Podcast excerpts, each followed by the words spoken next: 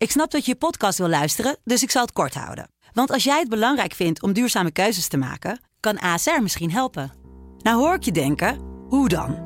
Nou, bijvoorbeeld bij het duurzaam herstellen van schade. Of de premies die we beleggen volgens ons duurzaam beleggingsbeleid. Dat bepaalt waar we wel en juist niet in investeren. Wil je meer weten over welke duurzame keuzes ASR maakt? Ga dan naar asr.nl/slash duurzame keuzes. ASR doet het. Zo, dan kan je nu lekker naar je podcast luisteren. Ken je Eva? Eva is een vrouw die in het verleden niet de beste keuzes maakte als het op de mannen aankwam. Na de laatste teleurstellende relatie en het moeten opgeven van haar kinderwens besluit ze dat het helemaal anders moet. Een vaste relatie, daar is ze klaar mee. En dus is Eva aan het daten geslagen. Dit is het Dagboek van Eva, een podcast van Vrouw. Maandag. De gebeurtenissen van vrijdagavond spelen zich al dagen vrijwel non-stop als een erotische film in mijn hoofd af. Ook tijdens de vergadering van morgen en tijdens het korte overleg dat ik daarna met mijn baas had. Het was zo verschrikkelijk spannend. Ik heb in mijn leven al met veel mannen het bed gedeeld, maar als je ineens door vier handen verwend wordt, dan geeft dat wel een compleet nieuwe dimensie aan het woord seks. Het was ultiem genieten, maar ook keihard werken. Ze lieten mij geen seconde met rust en me bemind voelen zou een understatement zijn. Als ik er nu aan terugdenk, wat ik allemaal gedaan heb, krijg ik het direct warm.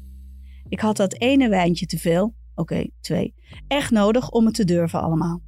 Daan en Mick leken er totaal niet nerveus over te zijn. Zo geroutineerd gingen ze te werk.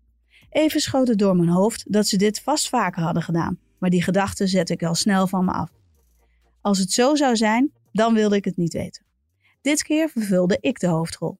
Een rol die ik best nog een keer wil spelen. Vrijdag.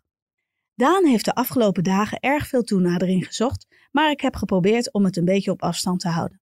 Alles leuk en aardig, maar ik wil niet dat hij te veel van onze spannende afspraken gaat denken. Hij stuurt op een tweede keer met Mick aan. Een heerlijk idee. Alleen, wat mij betreft, hoeven we het nog niet direct in te plannen. Ik wil er naar uitkijken. Dan word ik opgeschrikt door de voordeurbel. Daan kan het niet zijn, die had ik net nog op de app. En ik weet dat hij vanavond stappen is met vrienden. Het is al tegen tienen. Wie zou het zijn? Even twijfel ik of ik wel open moet doen. Ik ben niet zo heel bang aangelegd, maar ik ben natuurlijk wel een vrouw alleen. Mijn nieuwsgierigheid wint het en als ik de deur van het slot heb gehaald, sta ik oog in oog met de nieuwe buurman. Roy. Die ogen, die glimlach. In tegenstelling tot Daan staat hier wel een echte man voor me. Roy is duidelijk een stukje ouder en zijn dominante uitstraling werkt als een magneet op me. Deze man straalt seks uit. Hoi, ehm, stamel ik wat onhandig. Kom je suiker lenen? Hij schiet in de lach en haalt een fles wijn achter zijn rug tevoorschijn. Nee, voor thee en koffie is het inmiddels te laat. Zullen we een wijntje drinken? Maandag. Het is op zijn zachts gezegd wat chaotisch in mijn hoofd. Ik probeer me te concentreren op mijn werk en dat moet ook echt wel, want morgen heb ik een belangrijke presentatie. Maar drie mannen leiden mij met appjes voortdurend af. Enerzijds is daar de groepsapp van Daan en Mick. Daarin wordt gezinspeeld om een nieuwe get-together. Anderzijds is er nog een vrij braaf WhatsApp-gesprek met Roy. Vrijdagavond werd onverwachts ontzettend gezellig. Gezellig is trouwens niet het juiste woord. De avond werd spannend. Ik was zo blij dat ik er nog een beetje fatsoenlijk uitzag toen hij aanbelde. Ik was die avond met een vriendin uit eten geweest en droeg nog een leuk jurkje en dito make-up. Het had net zo gemakkelijk gekund dat hij mij in een comfortabele joggingbroek aan had getroffen. Dat hij heel brutaal met een fles wijn bij me aanbelde, trok me direct aan. En dat hij in mijn keuken de kastjes opentrok op zoek naar glazen, vond ik ook niet vervelend. Integendeel. Daar waar ik heel graag de touwtjes in handen houd, vond ik het geen enkel probleem ze te laten vieren. Roy had de regie over de avond. Hij stelde de vragen, hij bepaalde de sfeer. De spanning was er van beide kanten, onmiskenbaar. Toch is er helemaal niks gebeurd. Ergens na middernacht stond hij op. Ik ga naar huis, buurvrouw. Het was me een waar genoegen. Bij het idee dat hij me zou zoenen, begon ik al te trillen. Hij liep naar me toe, keek me net iets langer aan dan nodig. En net toen zijn blik bij mijn mond bleef hangen, verbrak hij de spanning door me drie zoenen op mijn wang te geven. Ik kon snel weer een wijntje bij je doen. Ik vond het gezellig. Ik bleef wat teleurgesteld achter. Het duurde nog minstens een uur voordat ik de slaap kon vatten, hoe moe ik ook was. Donderdag. Ik moet Daan iets meer op afstand houden. Ik merk dat ik Roy toch wel erg interessant vind en ik moet er niet aan denken dat hij zijn interesse in mij verliest doordat hij Daan te pas en te onpas bij mijn huis ziet komen. Maar omdat ik de seks met Daan ook niet wil missen, heb ik voor vanavond een hotel met sauna geboekt. We zitten naast elkaar in een verder nog lege cabine en Daan vertelt over zijn werk. Ik hoef het niet te horen, daarvoor ben ik hier niet. Ik leg mijn hand op zijn bovenbeen en streel hem zachtjes, terwijl ik semi-geïnteresseerd luister. Heel snel verandert hij van gespreksonderwerp, precies waar ik op hoopte. Als we een stukje verderop gaan zitten, kan ik door het raam zien of er iemand aankomt, stelt hij voor, met een ondeugende glinstering in zijn ogen. Bingo. Woensdag.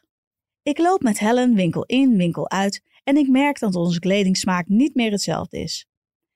Ze heeft nu al een paar keer laten doorschemeren dat ze mijn keuzes te sexy of zelfs te ordinair vond.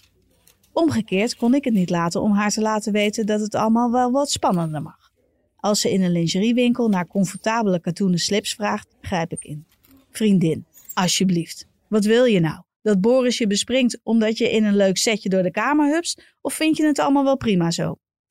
Dan vertelt ze dat haar seksleven inderdaad een beetje ingekakt is, van beide kanten. Ik gris de slips uit haar handen en neem haar mee naar de andere hoek van de winkel. Jij gaat hier iets leuks uitzoeken en laat het vooral veel kant hebben en goed doorschijnen. Over vijf minuten beginnen we een passessie. Zelf heb ik mijn ogen laten vallen op een waanzinnig setje. Vanmorgen liep ik Roy op het parkeerterrein tegen het lijf en de spanning was direct weer sky high. Dat setje ga ik binnenkort nodig hebben. Ik weet het zeker. Donderdag. Daan heeft de afgelopen dagen weinig van zich laten horen. Het is niet helemaal stil, maar ik merk dat de eerste spanning er wel af is bij hem. Het komt mij niet slecht uit dat hij mijn afstandelijkheid wat overneemt. Ik weet dat ik hem, als ik het zou willen, toch binnen een uur weer in mijn bed heb liggen. Daar blijft het een jonge hond voor. Maar nu ligt mijn focus toch even bij iemand anders. Ik strik de veters van mijn hardloopschoenen vast en check nog even in de spiegel of ik er goed genoeg voor een toevallige ontmoeting uitzie. Zo toevallig gaat het allemaal niet worden.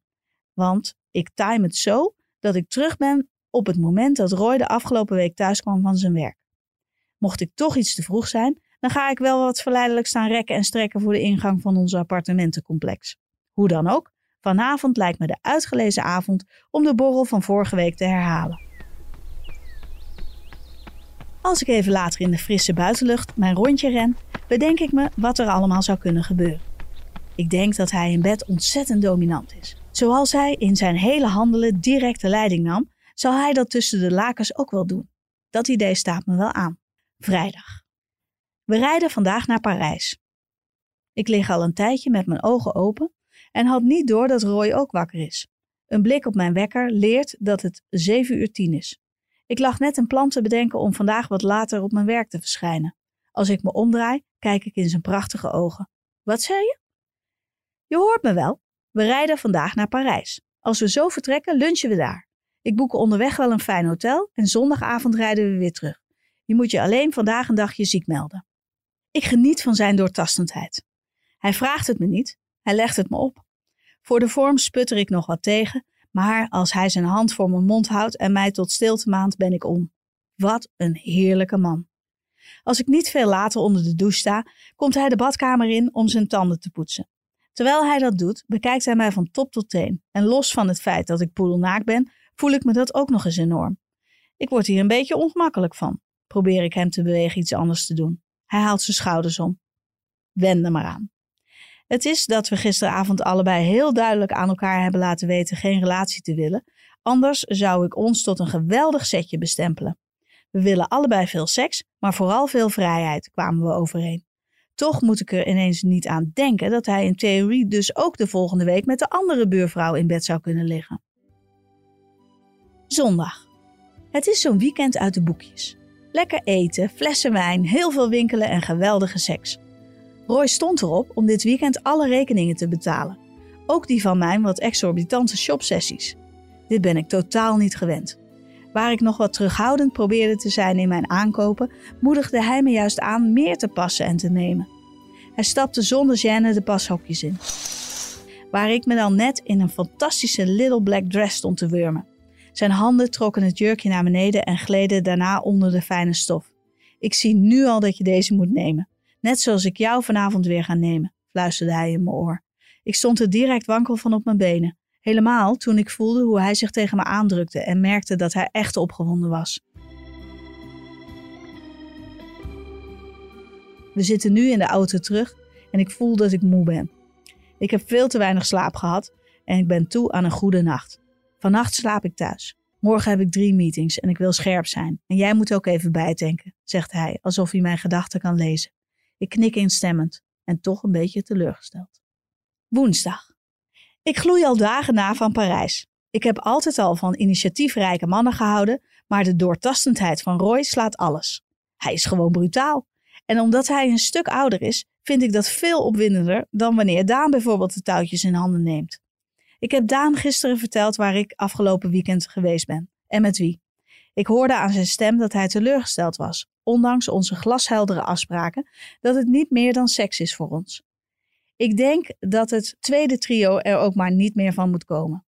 Het is misschien gênant om te zeggen, maar de spanning is er wel een beetje vanaf. Of zoals Helen het vanmorgen zei, dat speeltje van je kan ook wel weer bij het oud vuil. Ik denk niet dat ik hem nog een keer ga zien. Dit gaat doodbloeden. Ik weet inmiddels wel hoe het werkt. Roy is vanmorgen voor een paar dagen voor zijn werk naar het buitenland vertrokken. Daan exit, Roy weg. Buiten de serie die ik momenteel op Netflix volg, valt er weinig te beleven. Voor ik het weet slinger ik Tinder aan en swipe me door de collectie mannen heen. En dan valt mijn oog op een interessant type met ontzettend ondeugende ogen. Donderdag. Terwijl ik mijn bed opmaak, denk ik aan wat zich hier gisteravond nog heeft afgespeeld. Het was lekker, maar niet heel bijzonder. De man die ik op Tinder tegenkwam, Pieter, bleek niet zo heel ver bij mij vandaan te wonen en liet er geen gras over groeien. Hij had zin in seks. Geen ingewikkelde gesprekken, just seks, berichtte hij. Wat een directheid. Ik gaf mijn adres door en nog geen uur later stond hij bij me op de stoep. Voor de vorm dronken we een wijntje, maar we wisten allebei waar we naartoe wilden. Hij was grappig, had rem, hij zag er goed verzorgd uit en aan zijn kleding en auto te zien had hij een prima baan. Ik wilde niet te veel van hem weten. Iets zei dat ik hier te maken had met een man met een gezin, of in ieder geval een vrouw. Hij zoende goed, heel goed zelfs. Ik denk dat dat het ook was, waardoor ik besloot dat de volgende stap ook wel gezet kon worden. Hij is twee uur bij me geweest, hooguit. Na afloop hield ik er een ongemakkelijk gevoel aan over. Het ontbrak er nog aan dat hij geld neerlegde bij zijn vertrek. Dit doe ik niet meer. Ik ga me wat meer focussen op Roy. Ik heb het gevoel dat ik daar nog maar het begin van weet. Wil je meer podcasts luisteren? Probeer dan deze eens. Een podcast van Vrouw vond het echt heel pittig. En ik heb op ja, bepaalde momenten echt wel gedacht van... oh mijn god, af en toe kon ik ze wel even achter mijn hangplank hoor. In Zo Doet Zij Dat helpen inspirerende vrouwen jou door deze onzekere coronatijden heen. Die perfecte relaties van oh wat vind ik het heerlijk om met mijn man opgesloten te zitten 24-7 en alleen maar liefde. Ja, dan denk ik soms echt van hou echt even op met mij. Dat, dat bestaat gewoon niet. Hoe blijf je positief als alles wat normaal was ineens verandert? Het hoofd is te vol met allerlei dingen, zorgen. En dan kan je op je kop gaan staan, maar dan wordt je partner gewoon niet... Ja, die valt daar niet voor te poren met persoonlijke verhalen en praktische tips. De maatschappij vraagt heel veel van vrouwen, vind ik. Al die ballen maar in de lucht willen houden. En dat is eigenlijk niet reëel. En ik deed daar net zo goed aan mee. Over voeding. Ik had zelf ook heel erg veel zin in junkfood. Het laatste wat we nu moeten vooral eten is geraffineerde bloem. Relaties, de mentale gezondheid en de toekomst. Ik denk ook dat er een pornoverslavingsboom gaat aankomen. Ja, ik zou best wel weer terug naar normaal willen, maar niet meer zoals het was. Elke zondag een nieuwe aflevering. Te luisteren op de site en in de app van de Telegraaf. Of via je eigen favoriete podcastplayer. Volgens eh, de astrologie is dat oktober. Dan is het virus onder controle.